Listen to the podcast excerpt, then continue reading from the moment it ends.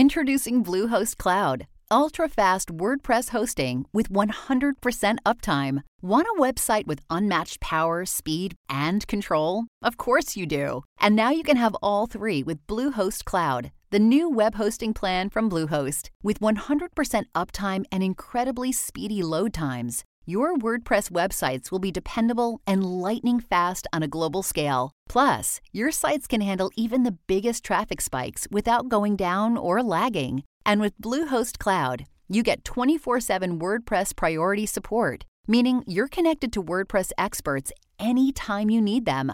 Not to mention, you automatically get daily backups and world-class security. So, what are you waiting for? Get Bluehost Cloud today by visiting Bluehost dot com. That's Bluehost dot com. In London on May twenty-second, eighteen forty-six, the great anti-slavery campaigner and orator Frederick Douglass, who himself was a former slave, stood before a large audience and related to them the reasons why he was there. Why do I not confine my efforts to the United States? My answer first, that slavery is the common enemy of mankind, and it should be made acquainted with its abominable character. Slavery is a system of wrong, so blinding to all around, so hardening to the heart, so corrupting to the morals, so deleterious to religion, so sapping to all the principles of justice in its immediate vicinity, that the community surrounding it lacks the moral stamina necessary to its removal.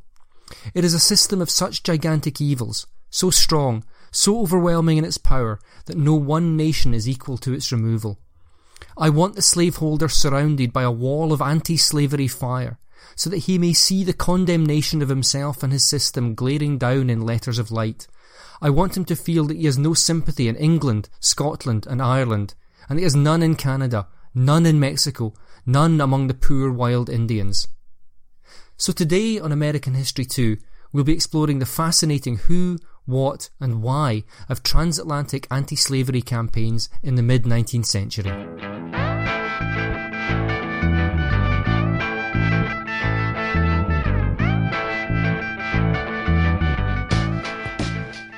Hello and welcome to episode twenty-nine of American History two. I'm Mark McClay and, as usual, I'm joined by Malcolm Craig. Hello, Malcolm. Hello, Mark, and hello to everyone listening.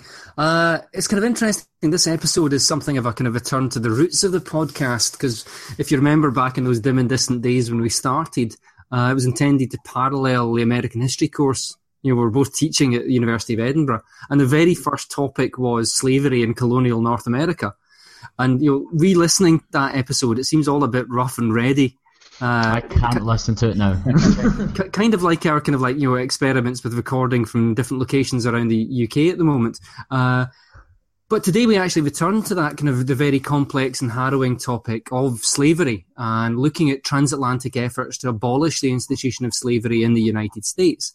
And in order to do this, uh, we are joined by our expert guest, uh, Matt Griffin of University College London. Welcome, Matt. Hi guys, thanks for having me on.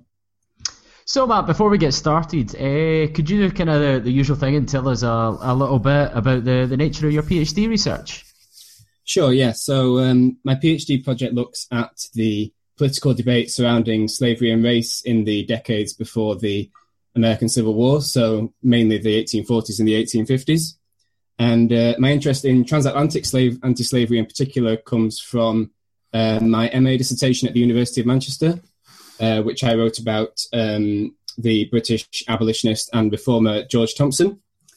Uh, and I'm currently trying to turn this into a, a journal article. Um, so Thompson was one of the central figures in these transatlantic uh, networks we're going to be talking about uh, a bit later today. And he was involved in a huge amount of important uh, social movements and reform causes in the mid-nineteenth century, uh, particularly the abolition of slavery in the uh, U S. And through this activism, he forged close relationships with uh, loads of radical abolitionists over in the States, uh, particularly William Lloyd Garrison, who was probably the leading anti-slavery radical over there.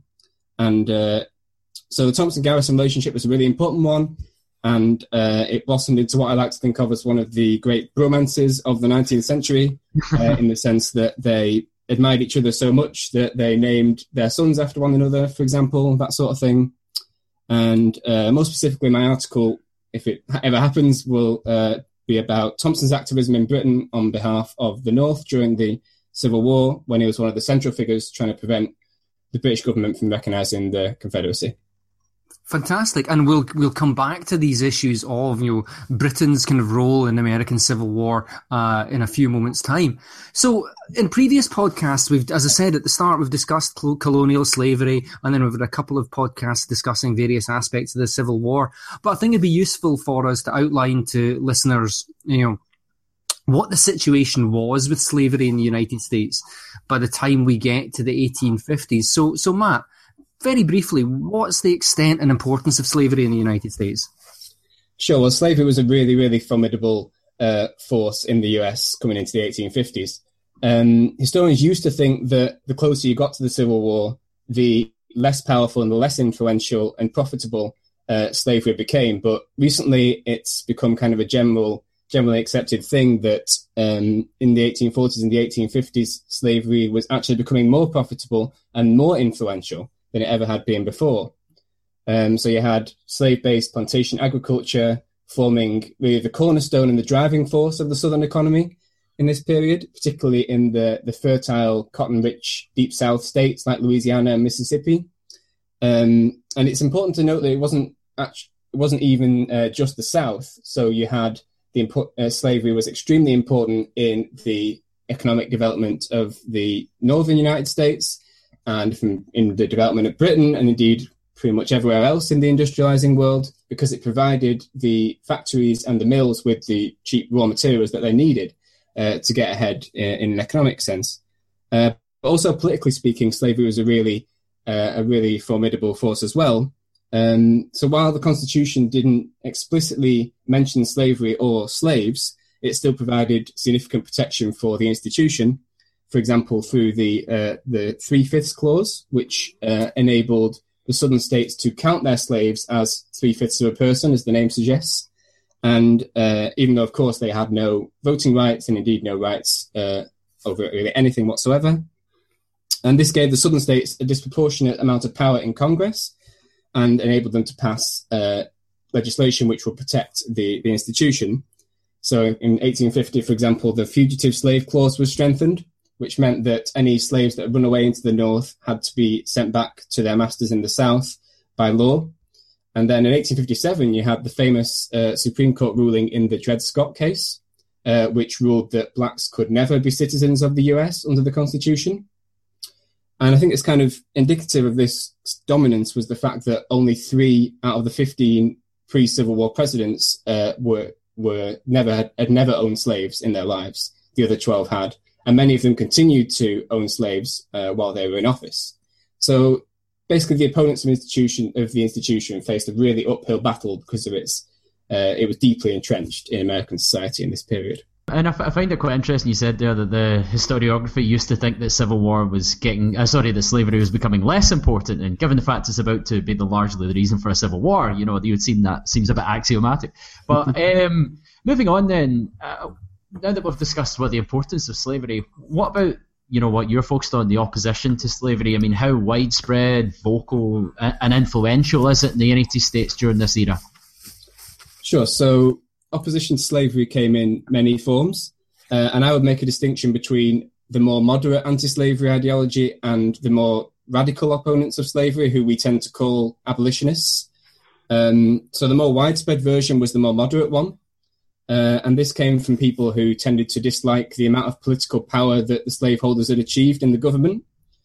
Um, there was kind of a, what was called a slave power, people call it a slave power conspiracy now, but basically a lot of people believe that there was this kind of uh, cabal of slaveholders who had seized control of all the high government offices and were enacting legislation, et cetera, just to benefit the institution, which was kind of partially true, but goes a little bit too far. Um But many also thought that slavery was just a bad way of, of kind of controlling a society and an economy. They thought that free labour was a much better way of developing the country's resources. Um, this did not mean, though, that they had any kind of um, humanitarian concern for um, slaves. Uh, some of them did, like Lincoln, but they most of them wanted to emancipate the slaves gradually rather than immediately. And kind of a central tenet of moderate anti-slavery in this period was that was the idea that we should be getting, Americans should be getting rid of all the blacks after they've been emancipated, basically deporting them to Africa or Central America. Um, so that speaks to the deeply entrenched racial prejudices that underlay this kind of more moderate strand of anti-slavery ideology.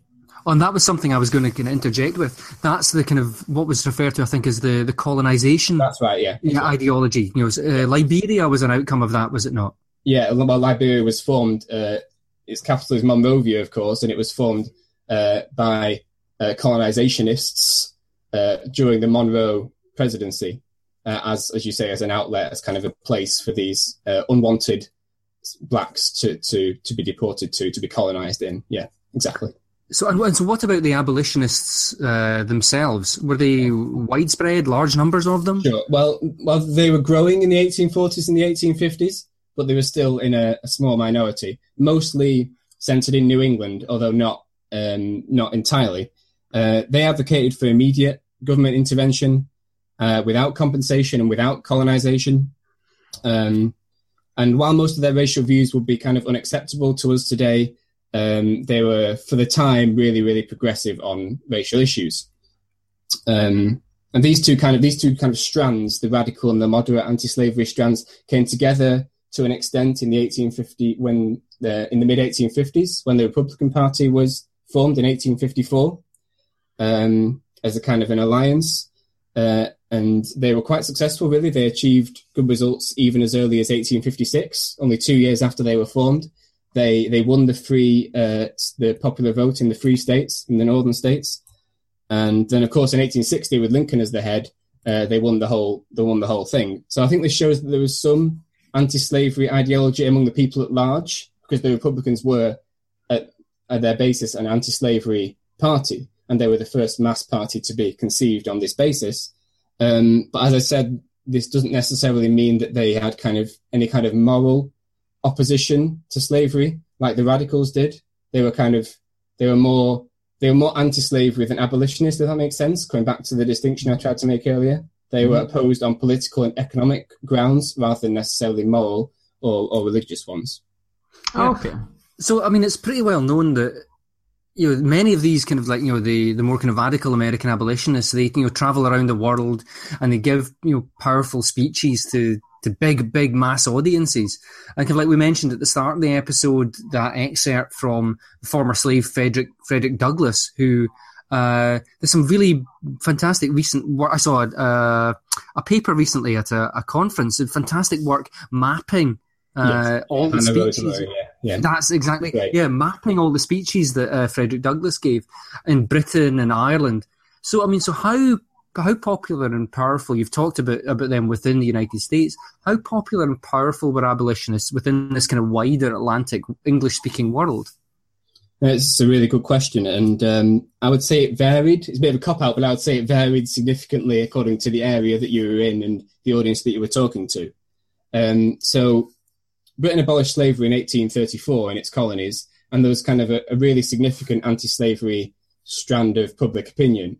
Um, a lot of historians have argued that it, being anti-slavery was kind of a formative aspect of British national identity in this period. Um, but again, this doesn't necessarily mean that they identified with every aspect of the radical abolitionist uh, programme, or even necessarily cared all that much about America and its slavery. Um, there were people that did really care about what was going on in America, so people who were involved in trying to promote democracy In, in in Britain. So I'm thinking of people like the Chartists and uh, the supporters of the Parliamentary Reform Acts. They wanted to show that uh, democracy could be a functioning social system, and uh, the American experiment in Republican democracy was a really important part of that. And of course, such a profoundly undemocratic uh, system as slavery was seen as kind of a stain on this otherwise uh, good uh, role model for Britain in the future. Um, but African-Americans, as you said, African-Americans like Douglass were really important in popularising specifically American anti-slavery in Britain. Because um, while the majority of Britons were still racist, I mean, we still call them racist today, of course, uh, I still think that African-Americans brought a kind of authenticity and an immediacy to their stories about American slavery that white abolitionists uh, simply just couldn't provide because they hadn't had the experience. Um, so these abolitionists, as you say, want some very, very extensive lecture tours. Um, I recommend everyone to go to Hannah Rose Murray's website, Frederick Douglass in Britain, and look at the map she's got there, a Google map with kind of points of every uh, town in which Douglass spoke. It's really kind of striking to see the lengths uh, to which he went to kind of create this anti-slavery sentiment and to kind of harness it uh, against America, American slavery, uh, as well as just slavery, it's just against slavery in the British colonies. And I think it's really plausible that when these Britons in these diverse locations heard these eloquent, inter- intelligent black uh, Americans, uh, like Douglass and like the novelist William Wells, William Wells Brown and others, uh, that this kind of forced them to reconsider some of their own racial prejudices and kind of really focus their attention on the injustice of slavery. Okay, great. I, I was just wondering, how much does a... the sort of British playing up of anti-slavery and hosting, you know, speakers such as Douglass, how much does this play into the British desire to see themselves as superior uh, to Americans? Um, I was just wondering if you could comment on that idea. I think, yeah, I mean, I think there's there's definitely something there's definitely something in that. I think a lot of uh, British commentators did kind of draw comparisons between their kind of righteousness. Um, and it was, it was quite a strong religious element, their righteousness in abolishing this evil institution in the in the Caribbean, where all their, uh, co- most of their colonies were, and the American kind of Americans' attitude of supporting or at least maintaining the institution. Um, so yeah, I think I think you're probably right with that. That there was this kind of air of superiority about uh, British reformers. It's not like the British at all, we're not. So, I mean, we've met, we keep coming back back to Douglass, I think, you know, just because he's a useful kind of like point of reference as, as he, he's one of the most famous and prominent of the abolitionists. And, I mean, he not just because of his abolitionism, but his commitments to equality and freedom in various spheres, women's rights, Irish home rule, anti-imperialism, all these kind of things. So before we get to looking at the outbreak of the Civil War, who exactly are the abolitionists, and and how diverse are they, or are, do they come from a very narrow part of American society? Think of American abolitionists. Well, in terms of their backgrounds, they were a really diverse group. Actually, they some some came from rich backgrounds, some came from more moderate, uh, had more moderate upbringings. So you had people like uh, Wendell Phillips, who was one of the most eloquent and most famous uh, abolitionist orators, and he came from one of the most wealthy uh, families in Boston. Uh, but then you had Garrison, William Lloyd Garrison. He came from a much more poorer household, and he had a poor upbringing with little formal education. And um, in terms of their gender makeup as well, the abolitionists were a really remarkable group. There was a lot of women uh, involved in the anti-slavery movement, even at the kind of even the inner circle of the anti-slavery movement integrated uh, a lot of uh, female reformers. And then, of course, you had the African-Americans, most of whom were former slaves, but not all of them. Um, and these African-Americans kind of didn't necessarily strictly stick to the groups that the white abolitionists had created. They kind of negotiated skillfully in between them. And this allowed them to be influential even when white abolitionism was not necessarily at its height, because its groups were kind of warring a little bit. Oh, so, yeah, nice. I think, it, yeah, they were really diverse, yeah. Okay, so, I mean, you've, they're obviously a, a diverse bunch then, but are they united by, like, sort of any core principles? Um, or is it, is it just, you know, let's get rid of slavery is the one thing that, that keeps them bound together? Um, well, as you say, they were they were definitely held together by the belief that slavery was an evil and that it had to be immediately uh, eradicated rather than gradually. Um, but, as you suggest, they were significant tactical Uh, disputes about how this could be achieved, and this drove a significant wedge in between two, what I would characterise as two strands of the abolitionism uh, abolitionism in this period. So there was one strand which was political abolitionists, and they thought that organising radical political groups was the most effective way to combat the influence of slavery, and they thought that the Constitution was at its heart an anti-slavery document and could be used in the future as an anti-slavery tool. And this led a fair chunk of them to uh, embrace the Republican Party when it was founded in the mid eighteen fifties. But then on the other side, you had the most radical of the radicals, uh, who historians call the disunionists, and they rejected formal politics completely, and they believed it to be irredeemably corrupted by, by slavery. Uh, they thought that the only way to remove slavery and its influence was to dissolve the Union, to split it up. Um, so William Lloyd Garrison, who was the leading disunionist, um, famously burnt a copy of the Constitution on the in the fourth of July, uh, eighteen fifty-four, denouncing it as kind of a contract with slaveholders, um, and that sort of thing. And he and his followers uh, focused instead on changing public opinion rather than influencing politics in any formal sense. Um, they believed that the public voice was a force that could kind of transcend um, formal politics in a way. And this is where the transatlantic dimension really came into its own, because they thought that if foreign voices could be mobilized, um, then they could make the American public feel ashamed of their society and its slavery.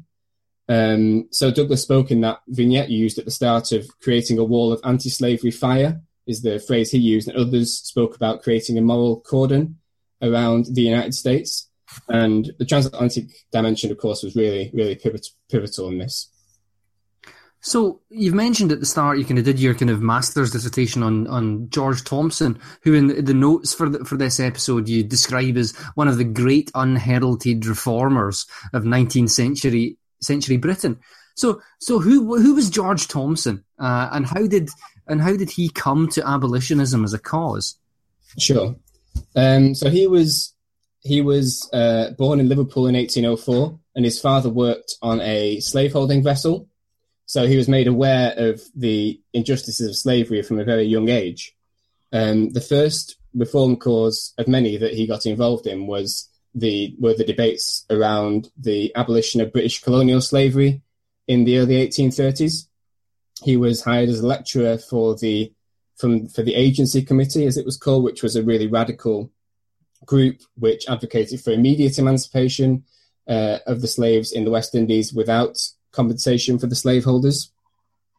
And then really importantly, in eighteen thirty-two, he met Garrison in Scotland, and the two immediately struck up a really close relationship. They were both advocates of immediate abolition without compensation, without colonization, and they believed that slavery was not just an economic and a political wrong, but also a moral and a religious one. Um, and it's said that when Garrison was asked by uh, a British abolitionist how Britain could best help the American abolitionist movement, he said he said to have answered that the best they, thing they could do was to give him George Thompson. And because of this close relationship, they uh, Gar- Garrison invited Thompson to visit the U S in eighteen thirty-four and eighteen thirty-five. Uh, but unfortunately, things did not go quite as planned. Uh, Thompson was virulently denounced uh, everywhere he went as a foreign incendiary trying to stir things up in this country. Um, and he was the subject of violent attacks by angry mobs, which caused him to flee for his life back to Britain in eighteen thirty-five. Um, but it wasn't a total washout, because Thompson did convert a number of people with his kind of charismatic lecturing style and his convictions. And a lot of these people would go on to play important roles in the transatlantic abolitionist movement going forward. Um, and when he was back in Britain, he didn't stop.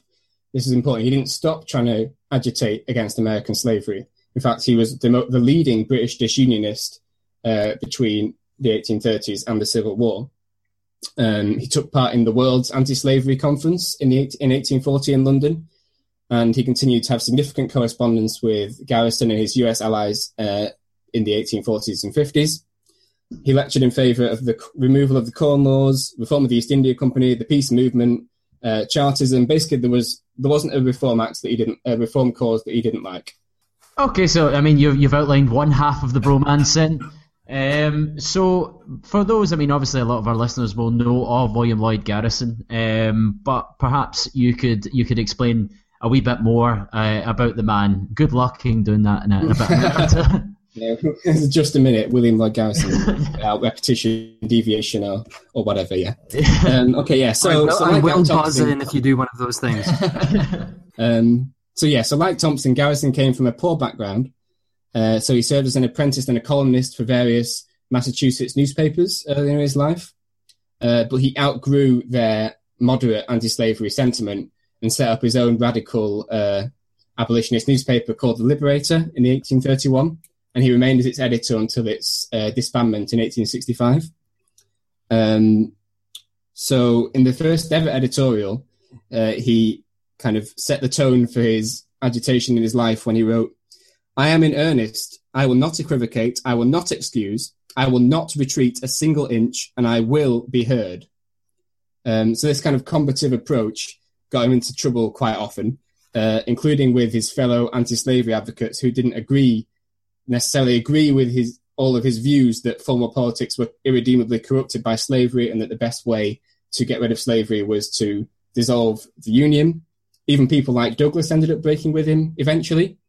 Um, so basically, he wasn't necessarily the most likable person and didn't have much tolerance uh, for people who disagreed with him. Uh, his outspoken nature got him into trouble quite a lot, and he became a symbol of what more moderate anti-slavery advocates thought was wrong with uh, the radical side of the side of things. But he was he was a great propagandist, you have to give him that, and he was just the most prominent and the most passionate uh, radical abolitionist in the United States between the eighteen thirties and the eighteen sixties. And just as a follow-up to that, what was the reaction of pro-slavery advocates to, to Garrison? Because I mean, was he held? Did they point at him and go, "Oh, look, all abolitionists are like that; they're all fire-breathing disunionists"? Was he just used as the kind of the archetype of what an abolitionist is like? Yeah, absolutely. Yeah, no, no question. That's exactly what uh, what they said. There was, you know, cartoons and editorials in Southern pro-slavery newspapers that made that point precisely. Yeah, Garrison is was the archetypal anti-slavery advocate, and his kind of ran, radical brand of abolitionism was used to kind of smear, I guess, in a way, other more moderate political abolitionists. So it seems there was a bit of a, a focus on Britain uh, by, you know, by American abolitionists. So, I mean, why was this the case? Is this purely because of, you know, the, the bonds of the English language, or Britain as a, a powerful uh, international maritime state? What was the reasoning behind this? I think both of those factors were important, but I think possibly the most important was the fact that Britain seemed to provide an example that correlated most directly with their own experiences. Uh, so just like you had Europeans who looked to uh, America for information about democracy and republicanism, you had Americans who looked to Britain for examples of anti-slavery and abolitionist uh, movements. You had people like Garrison and even more moderate political abolitionists who were really impressed by the abolition of colonial slavery in Britain in eighteen thirty-four, and they took it as kind of a model for their own uh, agitation to a certain extent.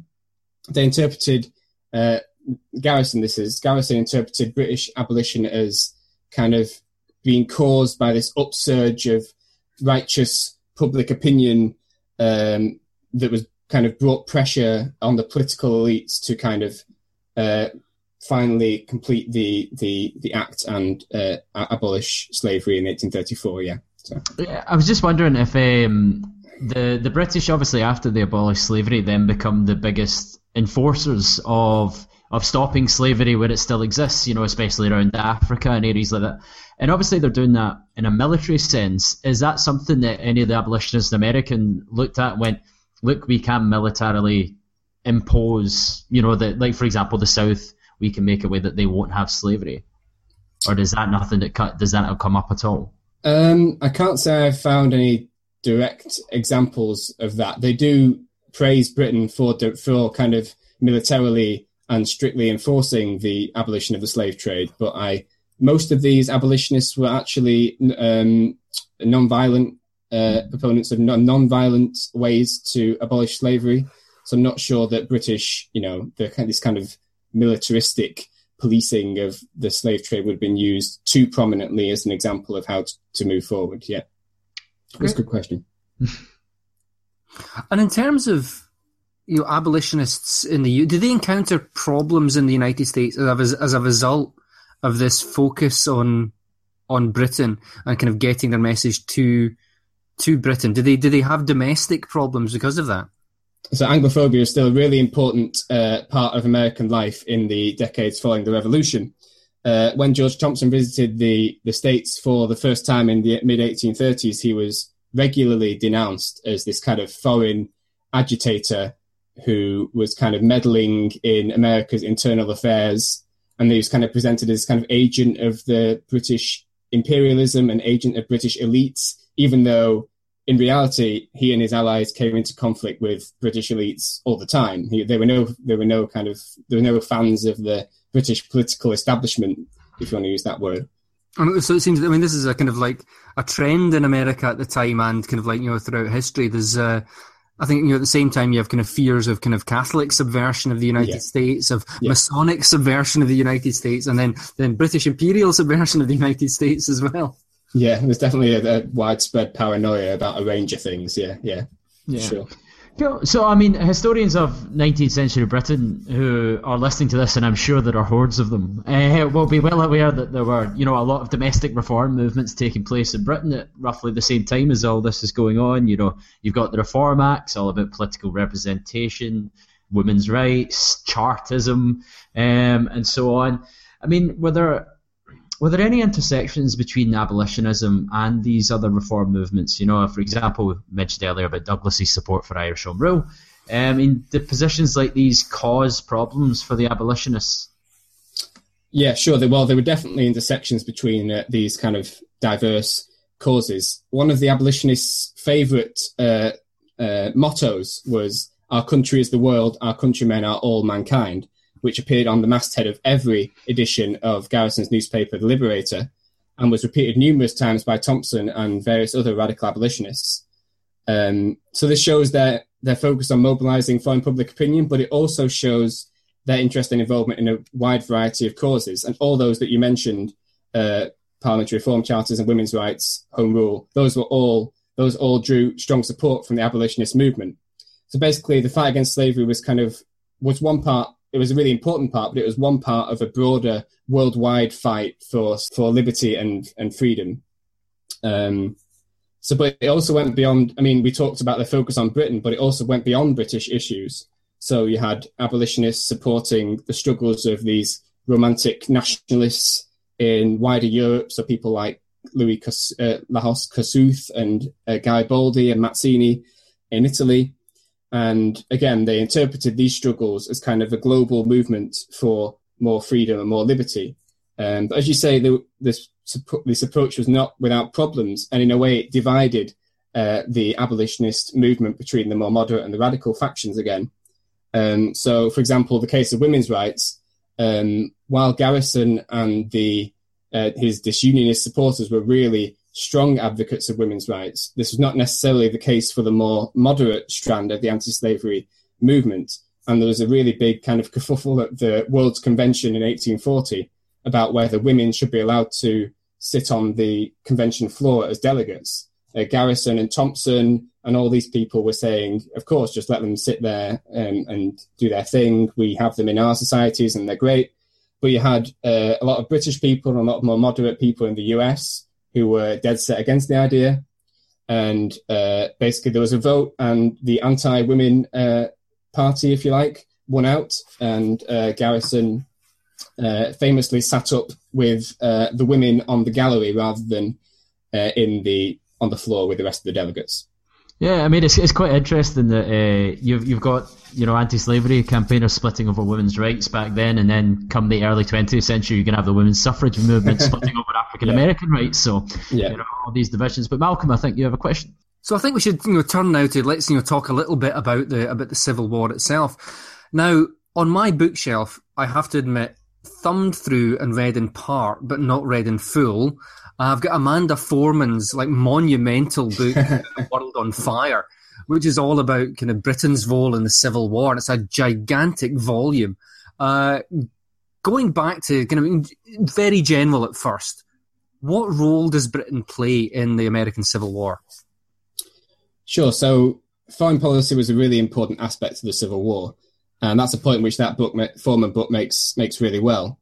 So a large part of the war strategy of the South was to gain recognition from European governments of their legitimacy as a kind of independent state. Um, they focused particularly on Britain and France in trying to in trying to do this. Um, so their initial strategy was that, uh, but if they embargoed the cotton that they produced, then they could kind of force uh, Britain into recognising them to avoid all the unemployment and the kind of starvation that would ensue in the Northwest cotton mills as a result of the embargo. Um, but this really wasn't that great a strategy.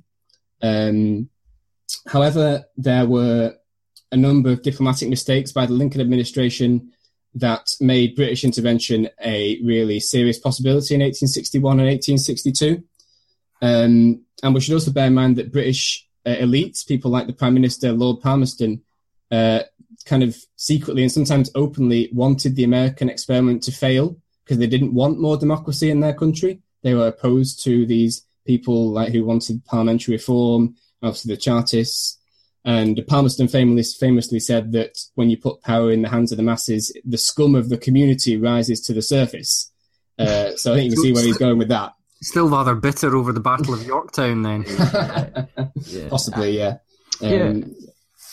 Yeah, I mean, I, I mean, in Civil War diplomacy, am I right in thinking it's kind of a... And not to take away from the fact that Amanda Foreman has written this huge book on British diplomacy, but to me, like, my understanding of it is that British diplomacy is a bit of a red herring in terms of how the Civil War is an outcome. Like, the British basically, they flirt with the South for a while while it looks like the South could win. Um, but as soon as Antietam happens and momentum changes, the Battle of Antietam, the, the British reconcile themselves to, we're, we're not going to give you ships and all that. And And King Cotton's obviously the, the worst strategy anyone sure. ever conceived. However, we piss off the people we want to help us. Um, but sorry, that's me regurgitating a thesis from an undergraduate essay I did. But anyway, so I mean, American cotton then, produced by slaves, was vital to the, the British cloth industry. I mean, did abolitionists come under attack from, from wealthy mill owners or ordinary working people whose jobs were under threat because of a cotton famine? Um, I mean, I've read that workers in Lancashire and Yorkshire pledged money and su- support to these abolitionist causes despite the threat of the war to their livelihoods. I mean, is this correct? Yeah, so there's there's a lot of debate among historians about British public opinion, of course. Uh, but I, I happen to think that it was a really important part of why Britain didn't intervene in the Confederacy uh, and support the Confederacy. So the workers in Lancashire that you uh, just mentioned were really powerful examples. Uh, there's men and women, as you mentioned, have been pounded for the first few years of the war because of the cotton embargo. So there was mass unemployment, starvation, um, really kind of really terrible situation up there in the Northwest. Um, and there were riots and there was some pro-Confederate sentiment in the hardest hit towns, places like Staley Bridge, Bolton, those sorts of places. Uh, but what I find really astounding really is how little pro-Confederate sentiment there was in kind of comparison with the severity of the situation they found themselves in. Actually, on the contrary, there was a lot of pro-Northern sentiment. There was a mass meeting in Manchester on New Year's Eve in uh, eighteen sixty-two, uh, which was a day before the emancipation came into effect. And the aim of the meeting was to draft a resolution from uh, British workers congratulating Lincoln on emancipating the slaves. And thousands and thousands of people turned up to this. They spent their New Year's Eve in the Free Trade Hall in Manchester standing up in a meeting to just congratulate uh, a foreign leader on emancipating slaves in a foreign country. Um, and even now today, you can see a statue in Manchester, uh, which was uh, engraved with the, both the resolution and Lincoln's famous reply to them. Um, so as a Mancunian and as kind of a historian of anti-slavery in the Civil War, that's I think that's pretty awesome. Yeah, oh, that's fantastic that that kind of... that. You know, that you know, record in, in stone in terms of a statue still exists in Manchester today. Yeah, yeah, and I was just wondering, I mean, how, how foreign did they think the North was? Because, I mean, obviously during the Civil War, you've got this mass immigration still happening to America and almost exclusively to the North, so does that create a kinship? Um, I think to, to a certain extent, uh, the one historian has argued that British people basically hated both sides. Uh, because they kind of saw the, the North as kind of a, as they, like, like you said, Malcolm, they were kind of probably still bitter about the Battle of Yorktown uh, and that sort of thing. You know, there's still kind of a hangover from the anti-American sentiment uh, because of that and the War of eighteen twelve. Um, but I think the slavery aspect was really the tipping point. So British people were generally anti-slavery. And once it became clear that uh, the abolition of slavery was uh, a war aim of the Lincoln administration, then they really were empowered to come out in favour of the North. And so what about kind of what about the abolitionists themselves after the Civil War actually breaks out? I mean, you mentioned before, you know, people like uh, Garrison, you know, the disunionists wanted to break up the union between, between North and South. So how did they react when the South actually goes ahead and splits up the union? Sure, well, you'd have thought that they'd be really happy about it, right? But actually, American radical abolitionists and disunionists uh, express their support for the North quite strongly, almost as soon as secession happens. Um, so you had the weird image of people like Garrison standing under an American flag a few days after secession, when just seven years earlier they'd been burning the Constitution and talking about how the whole of America was kind of corrupted irredeemably by the stain, by the stain of slavery. And it's pretty much the same story in Britain. You had uh, people like Thompson, the strongest supporters of Garrison, uh, also proclaiming support for the North. But it was uh, cru- it's also crucial to think about the exceptions to these rules. So in Britain, you had plenty of people who were completely dumbfounded by Garrison's newfound love for America and its armies and the North and the Lincoln administration. And they uh, they split with Garrison over this. They thought that he was uh, taking on a patriotism which did not fit in with his ideals. They thought, basically thought that he'd sold out. Um, and so one historian, for example, has called it the rupturing of transatlantic abolitionism as a result of these uh, these British abolitionists breaking with their former allies in, in in the North. But as I say, this is not the case for all abolitionists. And this is what my research into Thompson shows, is that a lot of them still stayed with Garrison and his support of the North, despite the apparent inconsistencies. Um, so basically, just quickly, they defended the inconsistency by saying that uh, disunionism was always a political tactic, rather than, it was kind of a means to an end, rather than an end in itself. So they supported breaking up the Union when they thought it was the best uh, way to abolish slavery. But when the war broke out, this calculation had changed. So they thought public, the public opinion had been radicalized by secession. They thought the public were now ready to support immediate emancipation.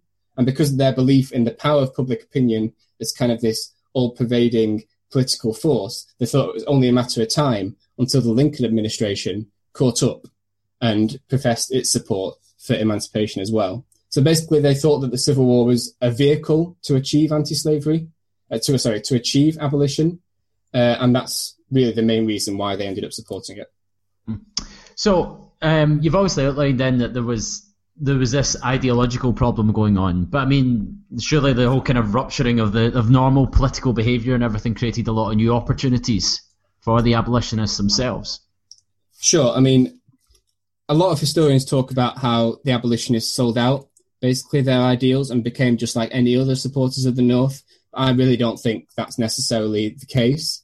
Uh, and in many ways, it was actually the, the Lincoln administration and the more moderates who came more towards the more radical uh, ideology, if you like, uh, both in the sense of advocating for immediate emancipation, but also in the sense that they thought it was really important that foreign voices were mobilized. And um, so they actively uh, touted uh, the foreign public opinion Um, to come out in favour of the North, which was a tactic that the abolitionists had been using uh, uh, in an anti-slavery sense for decades up till then.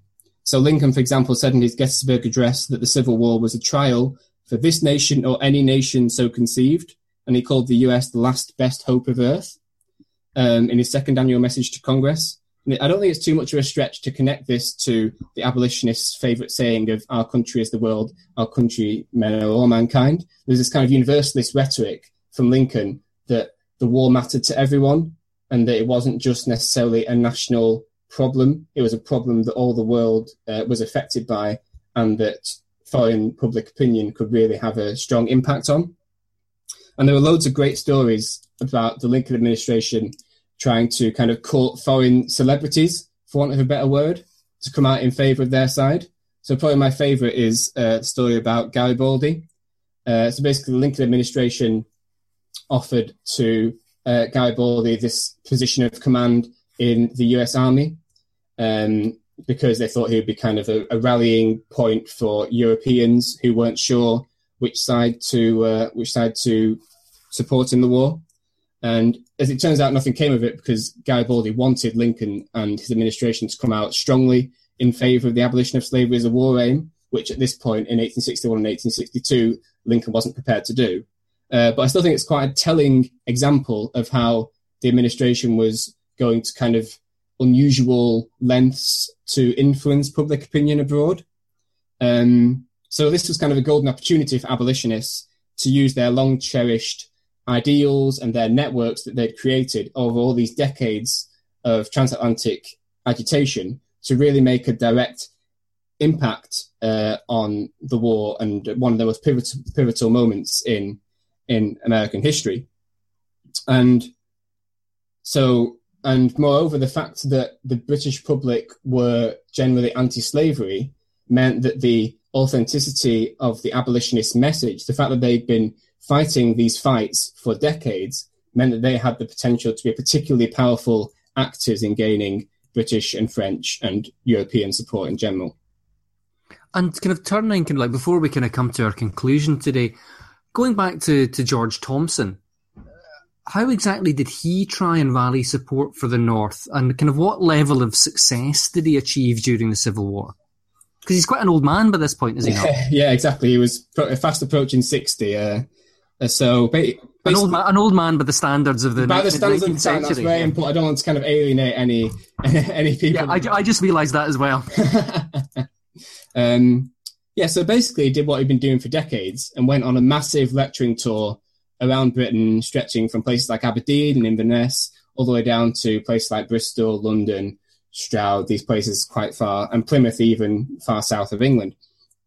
And so judging off diaries and newspaper reports, he gave an average of about twenty lectures a month between in eighteen sixty-one and eighteen sixty-two, which is a pretty significant mm. effort, as you say, considering his age and that he'd been kind of afflicted with quite a lot of health issues in the, the years immediately before the war.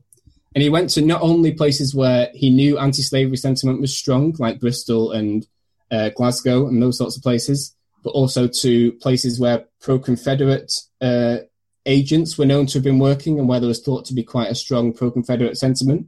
So places like Liverpool and Sheffield.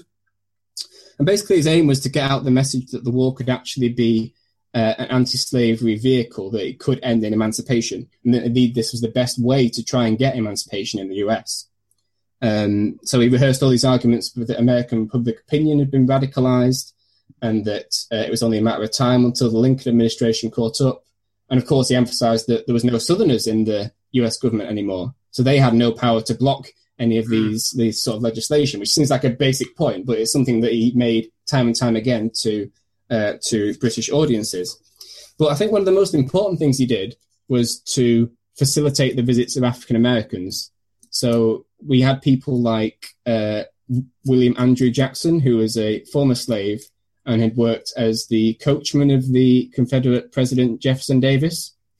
Uh, so he became kind of, Jackson, this is, became kind of a minor celebrity in Britain because of this high status that he had. He had kind of gossip, basically, about the Confederate president, which was something that's really appealing uh, to British people who had been following the war in the newspapers. And he drew huge audiences to his speeches. And uh, so Thompson basically gave him a place to stay, gave him food, showed him around, um, accompanied him to his first few lectures, gave him sort of a sounding board for his ideas and what he thought would work with British audiences.